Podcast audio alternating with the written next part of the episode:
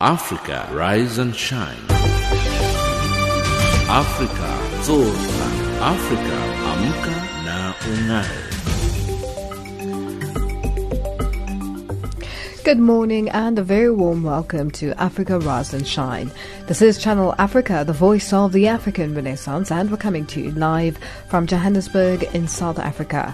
We're on the frequency 7230 kHz on the 41 meter band to Southern Africa and on 15255 kHz on the 19 meter band to Far West Africa, as well as DSTV's audio bouquet channel 802. I'm Lulu Gabu in studio with Anne Musa, Tabiso Lohoko, and Figile Lingwati. In our top stories in Africa Rise and Shine at this hour, Brazil's embattled president will go on trial today. South Africa's finance minister will not present himself to the Hawks. And advocate Busisiwe Mkhwebane might become South Africa's next public protector. In economics news, the latest on South Africa's finance minister, and in sports news, Springbok coach has made only one change to his starting lineup against Argentina. But first up, the news with Ann Musa.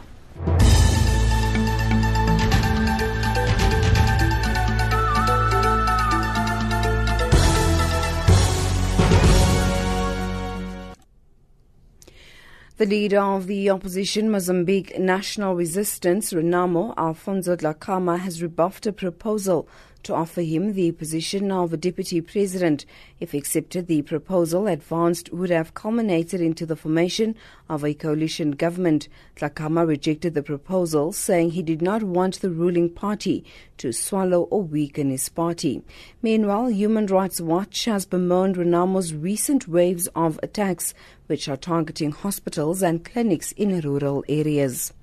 The UN mission in South Sudan has relocated some 1,000 displaced people from a transit point in Juba to the UN House, one of the UN protection of civilian sites. The group is made up of families displaced by violence in the capital city when fighting broke out between forces loyal to President Salva Kiir and Riek Machar. UN peacekeepers are still sheltering over 170,000 civilians at six sites. The United Nations says about 40 to 45 percent of the 12,000 member peacekeeping mission is dedicated to guarding those compounds. Violations against children caught up in conflict are intensifying and severely impacting their lives. That's the view of the Special Representative of the UN Secretary General for Children and Armed Conflict, Leila Zerrougui, who submitted her annual report to the General Assembly. Matthew Wells reports. The annual report highlights the devastating impact on children of increasingly complex conflicts around the world between August last year and July 2016. Mr. Rugi said that the collective failure to prevent and end conflict is severe when it comes to children, and the violations against them were directly related to the denigration of respect for international humanitarian and human rights law. During the past year, Afghanistan recorded the highest number of child deaths and injuries since the UN began systematically documenting casualty figures in 2009. South Africa's ruling ANC says law enforcement agencies must be allowed to do their work but must also be sensitive to public perceptions. Party spokesperson Zizi Kodwa was reacting to the country's finance minister Pravin Gordhan being summoned to appear before the Directorate for Priority Crimes Investigation. Kodwa says ongoing speculation of a rift between Gordhan and President Zuma must not be given traction. I don't think we must be carried away by the conspiratory context in which these issues are taking place.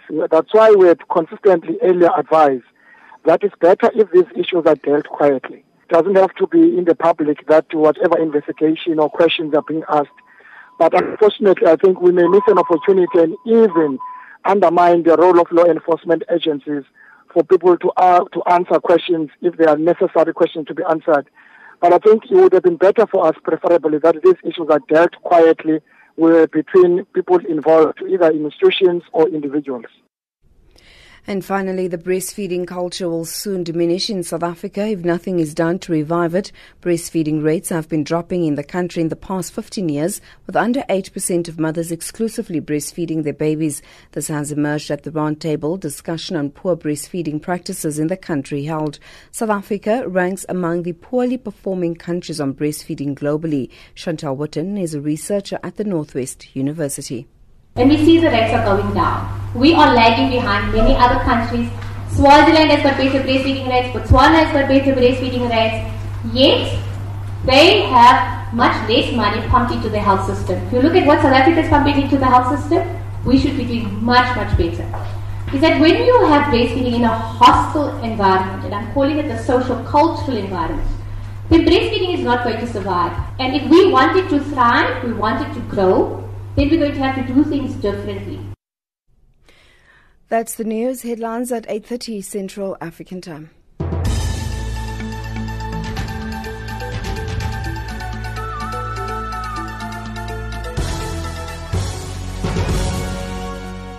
Africa, rise and shine.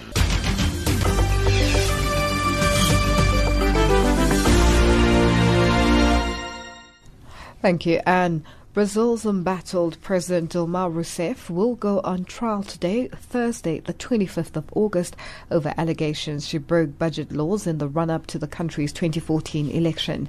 Rousseff has been suspended since May this year, but she claims her impeachment is part of a coup. From Rio, Dan Whitehead reports. Brazil's political situation is hotting up. From those celebrating Dilma Rousseff's impeachment to mass protests on Copacabana Beach defending her, Brazilian politics is hardly in Olympic order. Rousseff is accused of using state bank money to fund popular social programs in the run-up to the 2014 election. Her supporters point out that many of her accusers are involved in corruption allegations themselves, and Dilma Rousseff says it's a coup. It isn't legitimate what they wish for, my accusers. Removing the head of state of the government for what she did, they who can judge the president and remove the president for what she did, that is the people, and only the people, through elections. Removing Rousseff will require a two thirds majority of the Senate, or 54 votes. She'll address the Senate herself next Monday, a move analysts say will be her chance to set the record straight. Carlos Milani is from the Institute for Social and Political Studies in Rio. She wants to speak to her former allies, to her former uh, ministers, face to face. I think it's a very courageous decision uh, from Dilma Rousseff because she knows that she's going to be ousted, but she wants to, I think, in a way, uh, write a, a, a, a good historical biography of herself. If, as expected, she is ousted, Michel Temer, Rousseff's former deputy, will continue on as president until elections in October 2018. Dilma Rousseff's impeachment is about more than just allegations that she broke budget laws, though. In a fragmented coalition, the embattled president has lost much of her political support, and regardless of the outcome, many believe the 2018 presidential elections could be moved forward to earlier next year. Dan Whitehead, SABC News, Rio de Janeiro, Brazil. South Africa's Finance Minister Pravin Gordhan will not present himself as requested by the Hawks today, which is Thursday the 25th, citing legal reasons and other commitments. After receiving advice from his attorneys, he was advised that he was not obliged to attend the meeting. Gordhan confirmed that the Hawks wrote to him requesting that he present himself for a warning statement on Thursday regarding the unit's investigation into the allegations of a covert unit at the South African Revenue Service during his tenure as commissioner. However, some reports say there is a power struggle between Gordhan and the presidency over the financial situation at parastatals like South African Airways. Independent political analyst Daniel Silke lends his insight. Well, look, he's taking legal advice, and uh, certainly for the moment, uh, he has clearly indicated that he will not attend. Uh, you know, the further update, of course, is that uh, the Hawks do seem to have, have made public certain specific allegations of uh, corrupt activity that they regard as corrupt activity on behalf of the Minister of Finance, and I'm not quite sure whether these um, later allegations will have any effect on whether he does attend or not. But it does seem as though that the Hawks, as a special investigative unit, is clearly intent on finding very specific allegations against him. Um, and I think the more specific they can make it, the more difficult it may be for him in the near future. There's been a lot of back and forth here. Why do you think this is? Because it's not the first time um, they've wanted to talk to him. Uh, this has been an ongoing uh, a, battle, really, uh, almost since he became Minister of Finance under rather controversial circumstances at the end of last year. Look, I think we're moving into a very difficult period now in the next few months in South Africa. The rating agencies are breathing down our necks. And Pravin Gordhan has repeatedly said in public that we have to take action, corrective action, in the management of some of our big state-owned enterprises, putting new boards in place, limiting spending, uh, undoing and uh, punishing corrupt activities. And I think all of these issues threaten certain invested interests. And I think what we've seen here is uh, a battle really for uh, good governance in South Africa in a sense. Uh, Gordhan, I suppose, representing uh, uh, those who wish to see uh, efficiency in government. Um, and there are forces, I think, who would like the status quo to remain, the status quo being uh, almost an unfettered access to the benefits of, of, of the large the purse strings of these big state enterprises. And that's, I think, the battle that's raging in South Africa at the moment. And there are a lot of people who say that this is a struggle um, with the presidency and for the presidency, presidency to have more control over financial and state enterprises. Could this be true? Well, I think the presidency gave us a clue, of course, in terms of the uh, recent uh, uh, uh, announcement only this last in the last few days that President Zuma would be taking over the strategic oversight um, of uh, the state-owned enterprises. Now, this, in a sense, would indicate that uh, the president wants to move some of the major issues into his office or under his wing. And it would perhaps indicate that he wants to try and remove this from others, either Gordhan, Treasury, or even the Public Enterprises Minister, under which uh, many of these state enterprises fall. And I think this would, that announcement seen together with these allegations, the difficult position Gordhan finds himself in, I think altogether does suggest that um, in the last year or two of President Zuma's reign, and uh, coupled with this uh, pressure we're getting from the rating agencies, um, there are factions, and uh, we don't know whether the president is one of them, but perhaps uh, the president does, does have certain inclinations towards that. There are factions um, that want to limit the power of Pravin Gordhan as a reformer and want to retain a status quo and access to um, the benefits that there are. And I think we, I think that's that in a sense is part of the battle that we see. But when he was appointed in December as finance minister, they knew that um, what he stands for, and they knew that, as you put it, he is a reformer. No. Well, I think uh, in December when we had uh, the uh, the end of uh, the dismissal of the previous finance minister, Nhlanhla Nene, uh, it was a very awkward few days in which business interests, factions within the ANC um, really did impress upon the Zuma administration and President Zuma uh, to specifically appoint somebody like Gordhan. The rand was uh, tumbling severely, stock markets were down, and credibility and investor confidence in South Africa had eroded deeply over the few days. So there's a there's a strange, I think, push and pull um, within the Zuma administration at the moment. Those that want to retain the benefits of holding office and all that that presents and of course those who understand the market imperatives and the real damage that another Nene gate uh, could do to South Africa. And I think it's not just about President Zuma and others. It's really about these two orientations of uh, of the world. Uh, and Gordhan, in a sense, is just caught up in the middle of it as the key protagonist in this battle. So now he's refused to meet up with the Hawks. So what happens next? We will wait to see how the Hawks wish to play this. I mean, the ball effectively is now in the Hawks' court, uh, given Gordhan's uh, refusal.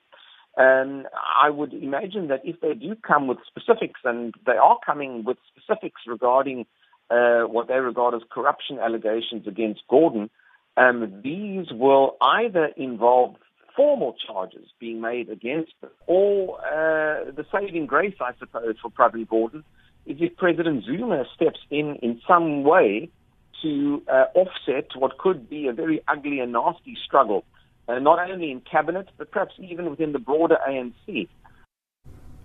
That was Daniel Silke, South African independent political analyst, speaking to Spumelele Zondi. Now, South Africa's Archbishop Emeritus Desmond Tutu is due to remain in hospital for up to two weeks to treat a recurring infection. His family says he admitted himself to a Cape Town hospital yesterday. Tutu underwent similar treatment last year. His daughter, Thandeka Tutu Gxashe, says an update on her father's condition will be made as and when the information becomes available. In other news, the director for the Country Information Management Unit for South Africa's Home Affairs Department, Advocate Busisiwe Mkhwebane, has been recommended as the next public protector. This comes after three hours of deliberations to identify the best candidate. The four other candidates, Judge Siraj Desai, Judge Erica Vena, Advocate Mubango Lukamaine, and Professor Bongani Majola, were eliminated. There was consensus on Mkhwebane among all political parties except the DA, which wanted it reservations about Mkhwebane to be recorded. Mercedes Besant sent us audio of Mkhwebane when she was interviewed as one of the candidates on the 11th of August about two weeks ago.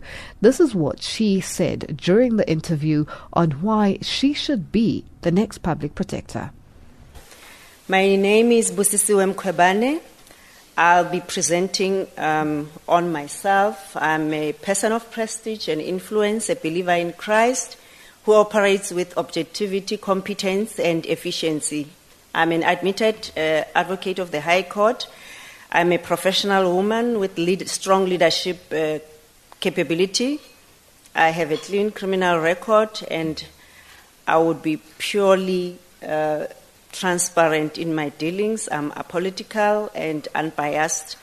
Therefore, my uh, judgments won't be uh, biased. I have acquired exceptional reporting, analytical communication, negotiation, uh, problem solving, and rational, uh, relational building skills over the years of services. I served on different portfolios and management levels over 22 years within government of the Republic of South Africa as well as promoting the Republic globally and building international relations with the People's Republic of China.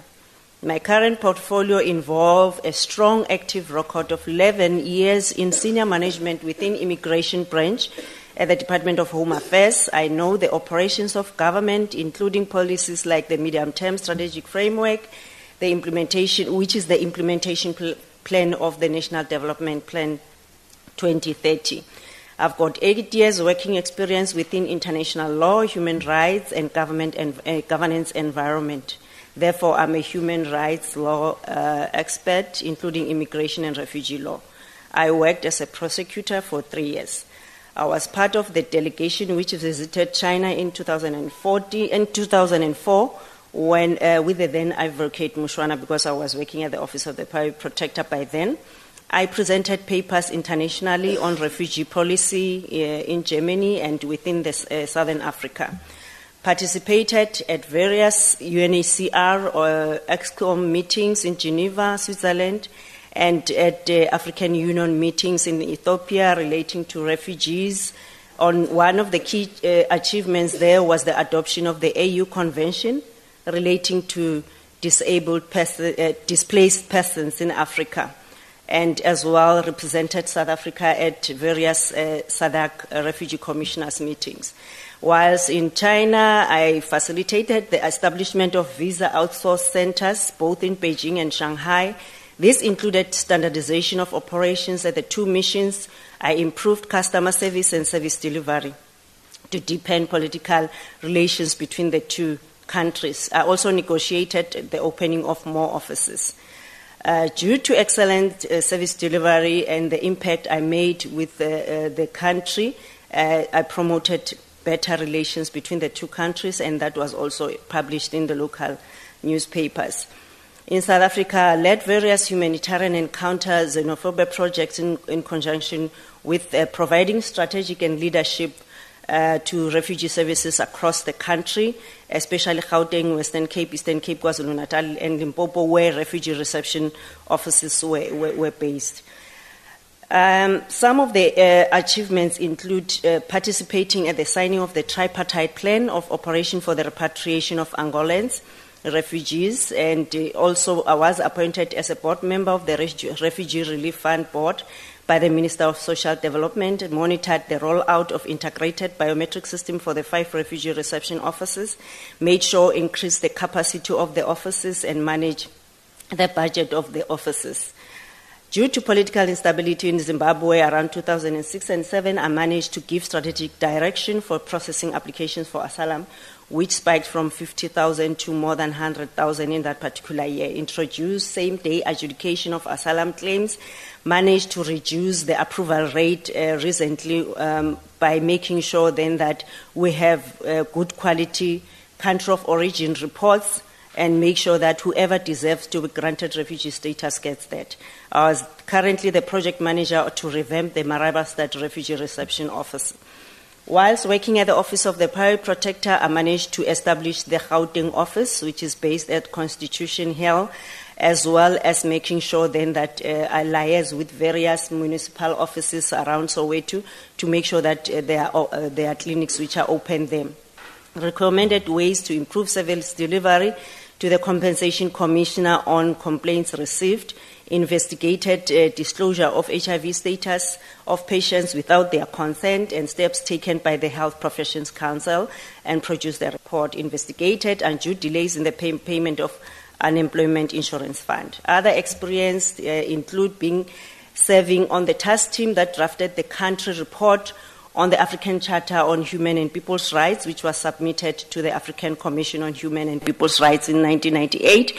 I was the member of the National Action Plan on Human Rights Coordinating Committee, which was assisting the direct the drafting of the National Action Plan on Human Rights, which was deposited to the United Nations uh, High Commissioner in 1998. I drafted the chapter on management of asylum seekers and refugees in the current immigration green paper, which is currently out for, for, for, for, for, for consultation. Given an opportunity to hold the Public Protector's Office, I would assist all spheres of government to improve service delivery, assist in the implementation of the National anti-corruption strategy to eradicate corruption, assist in improving South Africa's ranking in the Transparency International Perception Index, which uh, to below uh, 50 because currently is around 72 out of the 177 countries. Introduce to innovative ways to deliver services promptly within the limited resources.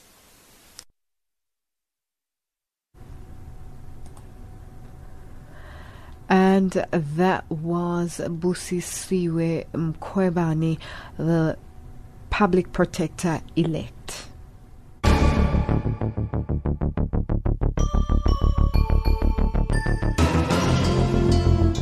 We have great news for you. Channel Africa has gone mobile.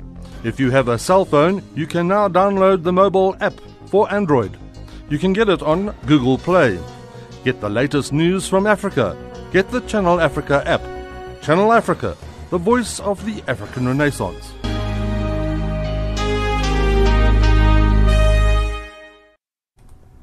It's 8.23 Central African Time and you're listening to Africa Rise and Shine coming to you live from Johannesburg in South Africa.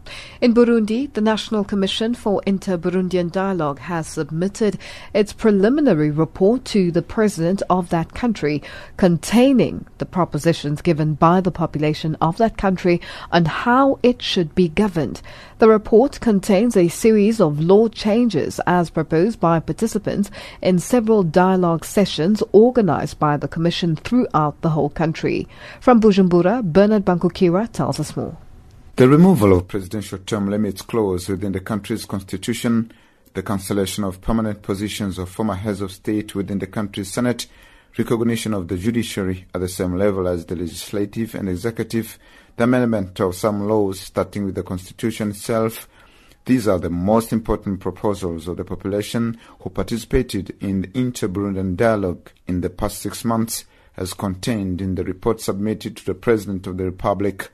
In a press conference held in Bujumbura to explain the content of the report, Bishop Justin Nzoyisaba chairman of the National Commission for Inter-Burundian Dialogue, said the report is not final, but contains the most important aspirations of participants in the dialogue that involved several groups. The Commission has already facilitated the National Dialogue session for the following groups political parties, civil society organizations, religious groups, women's associations, youth association, and the union. The Commission is not yet ready to present the contributions expressed during the already lively dialogue sessions because it has not completed their count. However, the many ideas are already collected can be grouped into four areas. On the Constitution, the vast majority of dialogue participants want the President of the Republic to exercise more than two terms. The vast majority of the participants also want the Constitution overrides the Arusha Agreement. All participants want the Senate not to include former presidents of the Republic in case they are not elected for.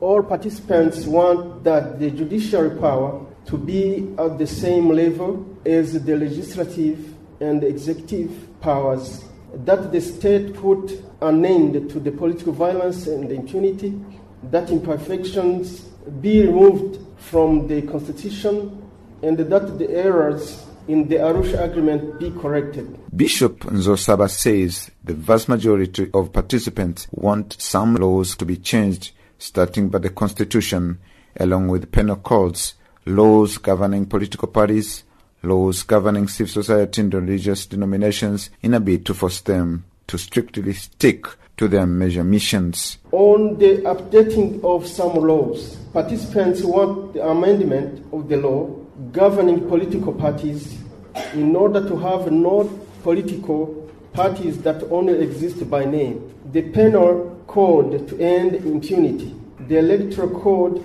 to better organize the elections, governing civil society organization to comply with their statutes, governing religious denominations so that they also comply with their statutes, the internal dialogue conducted by the National Commission for Inter-Burundian Dialogue in Burundi has been highly contested by opposition parties who claim the process has been initiated by the embattled President Pierre Nkurunziza and his ruling party just to quell an inclusive dialogue and enable him remain on power forever though the process has been welcomed by the international community as an essential process aiming at easing the political tension prevailing in Burundi since April 2015, it remains less inclusive as it does not involve opposition leaders and militants living in exile, hence insisting on an internationally facilitated dialogue that is to be held in Arusha, Tanzania. So far, all efforts to hold this dialogue haven't yet borne any positive results. The last inclusive meeting, which involved all key political leaders, was held in July under the facilitation of the former Tanzanian President Benjamin Mkapa, but saw the government and ruling party representatives boycotting it, claiming they cannot sit with criminals who participated in the failed military coup of May 13, 2015. The meeting ended inconclusively. So far, no more news about a possible resumption of the process. For Channel Africa, this is Bernard Bankukira reporting from Bujumbura. France's highest administrative court will today examine a request to scrap a ban on the Islamic burkini suit, swimsuit, which has sparked a furor in the country. The United States says it does not support bans by French resorts on Muslim swimwear, but warned American travelers that they should obey local laws. Sharon Bryce Peace reports. Images of a burkinied woman on a beach in Nice, France, now fueling debate. Resting quietly on the shoreline, then approached by several male officers, and moments later is seen removing clothing in full view of other beachgoers and the hovering police. Stéphane Dujarric is the UN Secretary General spokesperson. We, have seen uh, we've seen the reports. Uh, we have seen um, seen the photos. Um, I think it's important that uh, the dignity of individuals be respected. Um, I'm not sure in this particular case, uh, in the case that we saw the photos, it was uh, respected. Um, I know our colleagues at, uh, at the Office of the High Commissioner for Human Rights are also concerned about these blanket bans or uh, impositions having to do uh, having to do with clothing. Authorities say the ban is in place for clothing that manifests adherence to a religion at a time when France and places of worship are the target of terrorist attacks. A legal challenge to the ban by several towns will be heard by the country's highest administrative court Thursday, following a lower court decision to maintain the ban. France's Interior Minister Bernard Cazeneuve earlier met with the president of the French Council of Muslim Faith. The implementation of secularism and the possibility of making these bans must not lead to stagnation or antagonism between French people. L'antagonisation de Français les uns contre les autres. President of that council, Anouar Kbibech, says the bans have created a lot of concern among French Muslims. Donc ceci effectivement euh, this has created a lot of emotion, a lot of concern among Muslims in France and beyond. The meeting we requested of the Interior Minister was firstly to convey those concerns. We were reassured by the commitment taken by the Minister, which recalls that we live in a state of law, and that in a state of law there are principles laws which must be and will be respected. And so I think that is a message which will help calm things down and which will reassure all nationals and notably French Muslims. We pressed the UN spokesperson about whether the images would fuel anger in certain communities around the world. Stéphane Dujarric again. I don't want to speculate on, on the impact of, uh, uh, these images might might have. Uh, I think it's about um, it's about respecting uh, the dignity of people. It's about respecting the dignity of women. Um, and as I said, I think from from what we've seen in in the photos, uh, it doesn't look like that was the case in this particular uh, in this particular incident. At around 5 million, France has the largest Muslim population in Western Europe with increasing moves to curtail religious expressions that clash with the dominant secular culture. I'm Sherman Bryce-Pease in New York. Our headlines up next with Anne Musa.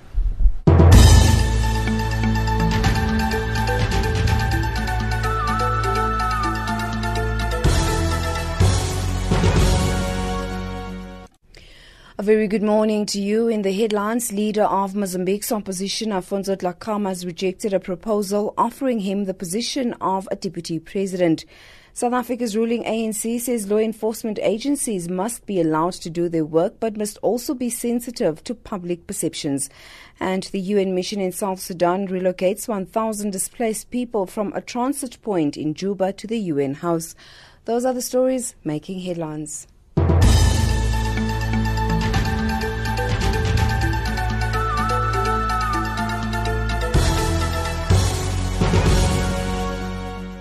Africa, rise and shine.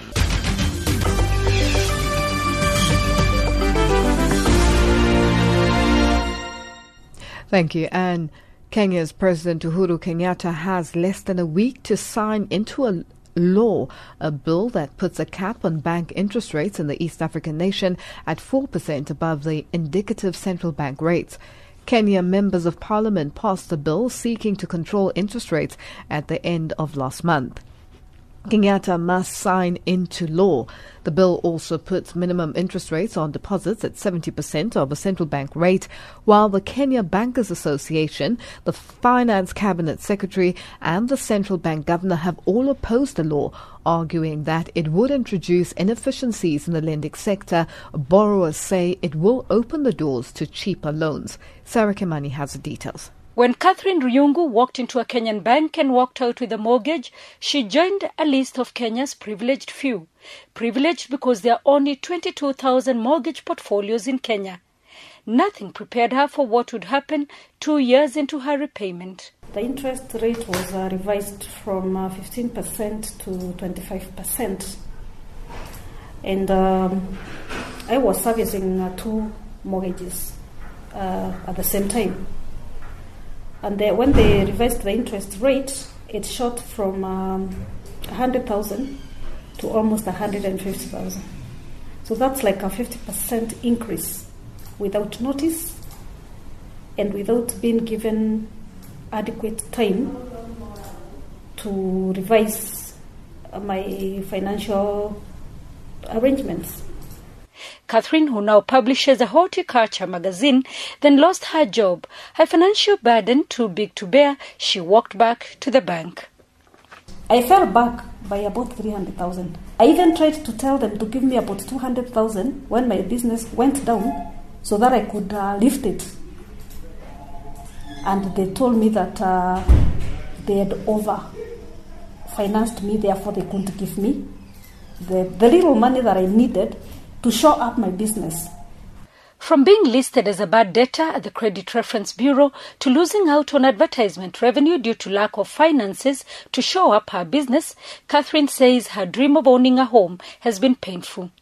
So, how would you term your relationship or how you feel about the bank? It's abusive, it's an abusive relationship because all that the bank cares about is their money, not me or even my business faced with the reality of what they term as an exploitative affair between banks operating in Kenya and their clients, Kenyan members of parliament passed a bill that caps bank interest rates at 4% above the indicative central bank rate. Ndirito Mureithi is an economic analyst based in Nairobi. The preferred system is where the market is able to determine price, but where you have an imperfect market, you are sometimes forced to intervene in order to get the desired result. Bankers are, however, urging Kenyatta not to sign the bill, arguing that the bill will hit small borrowers like Catherine the hardest. They also argue that it will lead to inefficiencies in the credit market and promote informal lenders who will prey on desperate borrowers. Habil Olaka is a chief executive officer, Kenya Bankers Association. Formality. And informality has got its own challenges. One is not regulated, and therefore the rates that you're trying to say that are high in the banking sector, in the informal sector, the Shylocks, the loan, loan sharks, it's even worse. So most Kenyans will hear none of it. To sign that bill into law immediately. What will it do to you and to many others, potential loan uh, applicants or to people who are going through your situation? This law will protect me as a borrower from having to deal with crazy revision of interest rates without notice, without being given adequate time to adjust my finances or even negotiate a longer repayment period. If President Kenyatta signs the bill, lending rates will be capped at about 14.5% based on the current central bank rate of 10.5%, a huge relief for clients currently paying rates of between 18 to 25%. Sarah Kimani, Kenya. South Africa's Higher Education and Training Minister Blade Nzimande says government will have to fork out more than 2 billion rand for 2017 alone if the 8% fee increase for universities was to be approved briefing the Portfolio Committee on Higher Education and Training in Parliament, Nzimande said this was based on projection on the 2015 fee increases by tertiary institutions. The university sector has proposed an 8% study fee increase for 2017. Abongwe Kobokana reports. According to Nzimande, the Council on Higher Education report undertook an economic study to look at the implications of different levels of fee adjustments for 2017. He says a number of different scenarios were projected and considered. In its report, the Council found that an across the board fee increase at the level of the Consumer Price Index is the most viable option. Nzimande says he will respond soon to the recommendations. But we have not taken a decision on any of the recommendations or the recommendation that is in in in the CHA report. That is why we are consulting. But sooner rather than later, we will actually have to make a response and a determination so that there is certainty for everybody for next year and for universities also to start planning on the basis of knowing how much money they're going to be getting. Students are adamant that they want a 0% fee, which means no fee at all. But the implementation of such a 0% fee would leave at least 19 universities in a worse financial position, coupled with huge underfunding, which will threaten the sustainability of the higher education system. Nzimande says the department's calculations based on the 2015 baseline show that if the fee increase is approved, it will cost more than 2 billion. Equals 2.563 billion rand to be exact, on the 2015 baseline. Okay, it's 2.563. Dr. Parker may explain that a bit more. She's a mathematician as well, and I'm not. Nzimande also called on students to allow the consultation process to take its course and not make unreasonable demands. There are people who are mischievous in the system, and we hope that the overwhelming majority of students will not allow a situation where, even if there is no need, the academic program is disturbed. I am very concerned at the ease with which sometimes we lose lecture time. Especially in a system like ours, where, as I say, the failure rate is so high. Because you never recover time, by the way, that you have lost. People say, well, have recovery, you never really actually fully recover time that has been that has been lost. So that is why we would like to urge the student formations to work with us. And that report ended by Minister of Higher Education in South Africa, Blade Nzimande, by Abongwe Gobokana. A, U- a win by U.S. Democratic presidential candidate Hillary Clinton will inspire girls across the globe to shatter the glass ceiling, says Ca- Kenya's Cabinet Secretary for Foreign Affairs, Dr. Amina Mohamed. Speaking at a Women's Leadership Forum in Kenya, Dr. Mohamed said, having more women at the top in various fields will see more girls, especially in Africa, dare to dream and achieve their goals. At the forum, British charity Oxfam's executive director Winnie Byanyima lamented that even though there is economic progress in many African countries, women and girls have been left behind and inequality is still rife. At least 200 African women are attending a symposium in Nairobi called to take stock of achievements by women on the continent. Sarah Kimani reports. Kenya is hosting a gathering of some of Africa's best brains, the continent's top women leaders in various fields, including politics, law, civil service, and the private sector. Political developments further afield and a possible historic win by the Democratic presidential candidate Hillary Clinton is raising excitement and expectations. Dr. Amina Mohamed is Kenya's cabinet secretary in charge of foreign affairs. And that's why I wish I had a vote in the US, right? And I wish I could actually vote for that woman. Because it will just give us a little more to aspire to, right? At home in Africa, however, the wins for women are few. Only 17 of our 54 African countries were among the top 100 countries in closing gender gaps in education, in health, in economic opportunity, and in leadership. Rwanda, Uganda, Tanzania, South Africa, and Namibia are among the only few countries that have a high representation of women in leadership positions.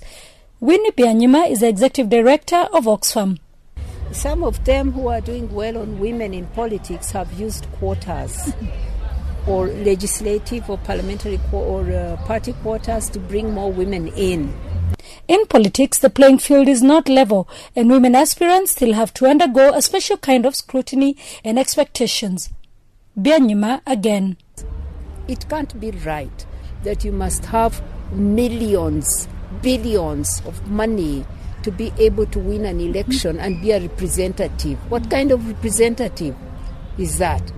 You, only rich people can represent. So women can't be representatives, young people can't be, poor people can't be. It's money that determines who is going to shape the future of our continent. No wonder we are in this mess. 25 year old Adeke Anna, a first time member of parliament and among Africa's youngest legislators, agrees. So we, we are st- we are battling with mindset mostly, mindset from our counterparts uh, who don't really appreciate the importance of women in leadership. The two day symposium will look into ways that countries can close the gender gap, how women can lift each other up to positions of leadership, and how they can put pressure on governments to implement laws to ensure women and girls are not left behind. Sarah Kimani, Kenya. It's 8.45 and our economics updates up next with Tabisa Luhuku.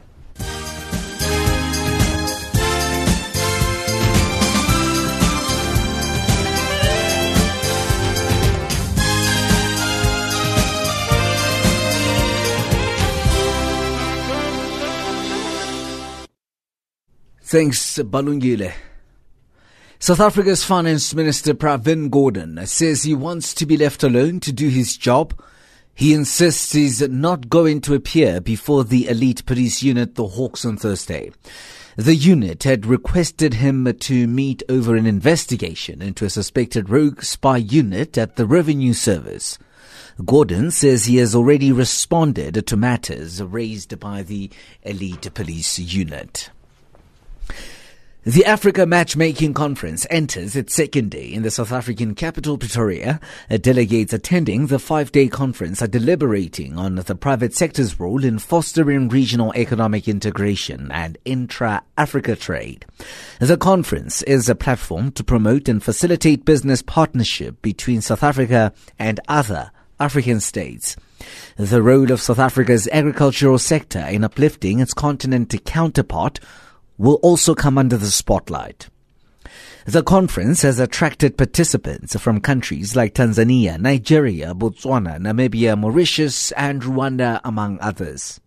South Africa's Economic Development Agency's Paseka Rakosa explains. Our involvement in the conference is to ensure that we support our business to find export opportunities in the continent, that uh, Tshwane is open for business and that the city will create an enabling environment uh, for businesses, both the local and foreign businesses, to come and invest here in Tshwane.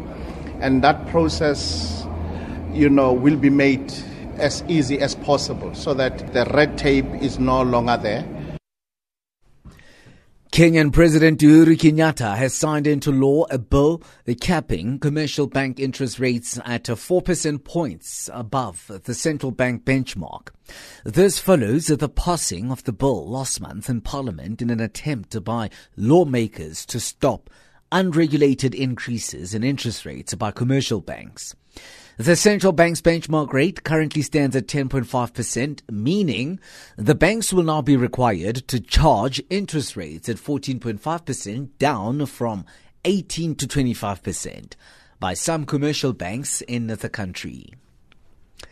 Nigerian bank executives have met with the central bank officials a day after the monetary authority suspended nine lenders from foreign exchange transactions. This after failing to remit money owed to the government. The suspensions from the interbank market were imposed after the bank failed to remit 2.1 billion US dollars. South Africa's Food and Allied Workers Union has left the country's biggest trade union, COSATU. The union voted to join a new federation spearheaded by the National Union of Metal Workers Union, uh, NUMSA, at its 75th National Congress at Bela Bela in Limpopo Province. The union was among the nine COSATU affiliates which were ex- uh, opposed to the expulsion of former Secretary General Zwelinzima Vavi and NUMSA. General Secretary Katishi Masemola says that they will formally communicate this to COSATU. Sometimes uh, on Friday or perhaps even on Monday, we will formally write uh, to COSATU and uh, inform them about the decision. And should they request to have an audience with us, we will consider that because the purpose will be really to explain this decision to them. But the decision is taken, it's irreversible, and uh, it will be undergoing implementation as from now. The US dollar trades at 14.04 to the South African rand, at 10.31 in Botswana, 9.87 in Zambia, 7.5 British pound, 8.8 euro. Gold is trading at $1,325, platinum at $1,075 per ounce. Brent crude oil is at $48.95 a barrel. It's Channel Africa.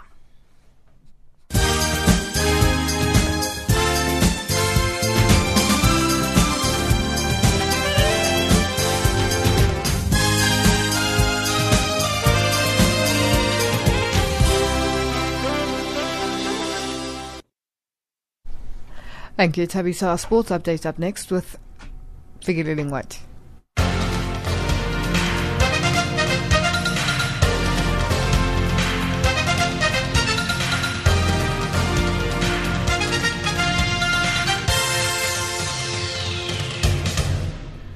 First up in our sports update this hour, it's rugby news. Springbok coach Allister Coetzee has only made one change to his starting lineup ahead of the Castle Lager Rugby Championship test against Argentina in Salta on Saturday. Prop Vincent Koch will get a start replacing the injured Julian Red Hayes. And there is one more change on the bench with Morné Steyn replacing Juan de Jongh. Coetzee explained Steyn's elevation into the team as cover at fly half where he could need the experience of the French-based pivot. The important thing for, for us at this point in time is to build continuity. Therefore, in the short turnaround, I'm of the opinion that uh, you, you, you, cannot make a lot of changes. Therefore, there's only one enforced change. Um, Vince Koch comes in place of uh, uh, Julian Redelinghuys, who is out injured. And, and then the other change on the bench. Unfortunately, um, it's always tough to make decisions like that. I just feel that Morné Steyn brings a lot of uh, you know, calmness and, and a sense of uh, uh, appreciating the the conditions here in in in, in Salta. Coetzee is expecting an even tougher challenge to come from Argentina in Salta after they played the better rugby of the two teams for a larger part of last Saturday's game in Nelspruit. Uh, I think Salta, uh, you know, sort of uh, pose different challenges altogether. It, it's, it's really never easy. It's tough in Salta the Argentinians, like I said, it's a, it's a world, they world force in rugby, not just a, uh, you know, improving country. They, they, they, they, they beat us last year. So um, it's going to be a big challenge. And I think they fancy their chances uh, in Salta. But we've prepared well. We had a great week uh, preparation. It's a long travel. there's no excuses for us, and we don't expect any favors from Argentina. We, we will definitely plan well. And I think, uh, you know, what we've, uh, our review showed that We've been in control for the first 19 minutes and the last 11 minutes. We, we, we have to make sure that we control um, the, the match for longer periods. Um, there was a piece of brilliance which turned it around. Our yellow card, their yellow card, things like that. And, and they, just, in between the two 20s, they've played better rugby and they've uh, taken their opportunities. We haven't taken our opportunities and we've made a lot of fundamental mistakes. So the focus will be uh, uh, to see the accuracy for longer periods this weekend. In local football, Tendai Ndoro scored the first hat trick of the 2016-2017 Absa Premiership to inspire Orlando Pirates to a 3-1 win over Golden Arrows at Orlando Stadium last night. Nduduzo Sibiya scored the consolation goal for Arrows. In Bloemfontein, Kurt Lentjies' solitary goal and Maritzburg United 1-0 win over Bloemfontein Celtic in an Absa Premiership clash played at the Dr. Molemela Stadium in Bloemfontein last night. The team of choice, that is Maritzburg United, registered a hard-fought victory over Phunya Selesele Celtic in their first league game of the 2016-2017 campaign. And Manchester City is through to the Champions League group stages last night after beating Steaua Bucharest in 1 0 in Manchester, resulting in a 6 0 score on aggregate. Manchester City manager Joseph Guardiola. Now is today to celebrate our qualification for the for the Champions League, and of course we have four days to prepare our West Ham, game, and uh, and that's all. So big congratulations to all the players that played today.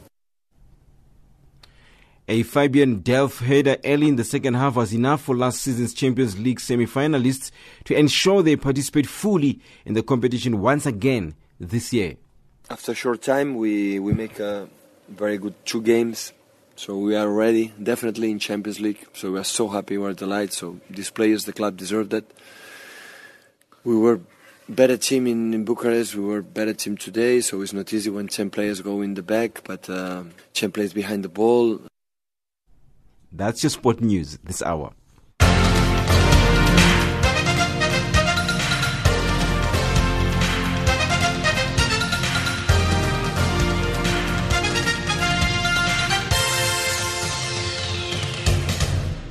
Africa, rise and shine. Africa, zorka. Africa, amka na ung'are. Recapping our top stories on Africa Rise and Shine at this hour, Brazil's embattled president will go on trial today. South Africa's finance minister will not present himself to the Hawks, and advocate Busisiwe Mkhwebane might become South Africa's next public protector.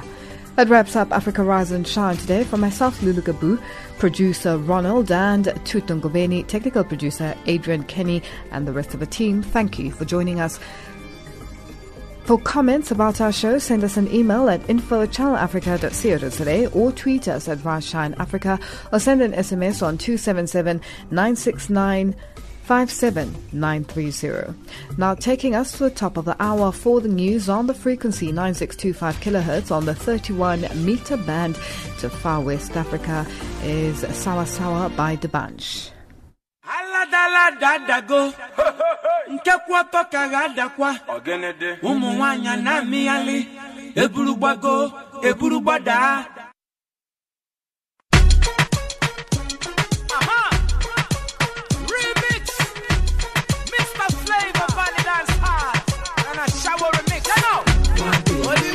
continue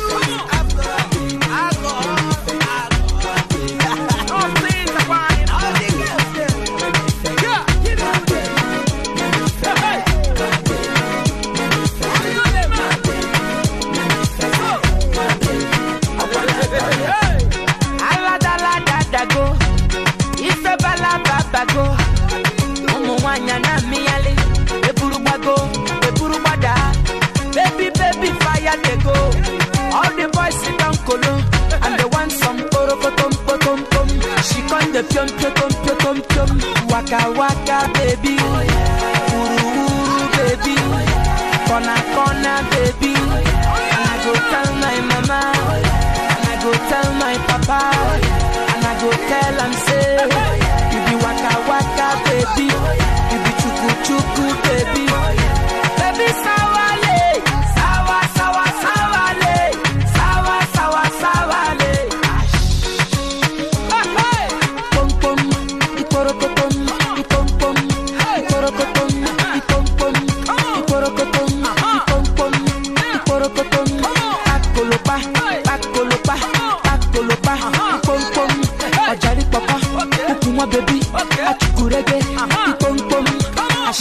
Àwòṣá, aṣáwo, aṣáwo, àwòṣá, pom pom.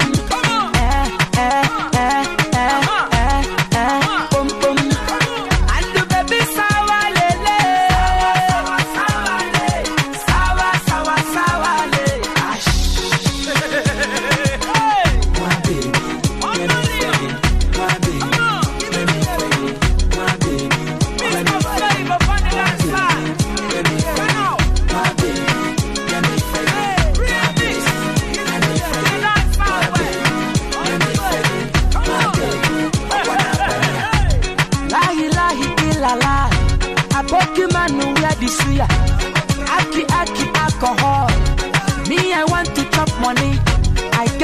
plenty plenty plenty. Looking for sexy sexy sexy. I want some poro potom potom pom She con de piom piom piom piom piom Waka waka baby. Uru uru baby. Kona kona baby. And I go tell my mama. And I go tell my papa. And I go tell am say You be waka waka baby. You be chuku chuku Baby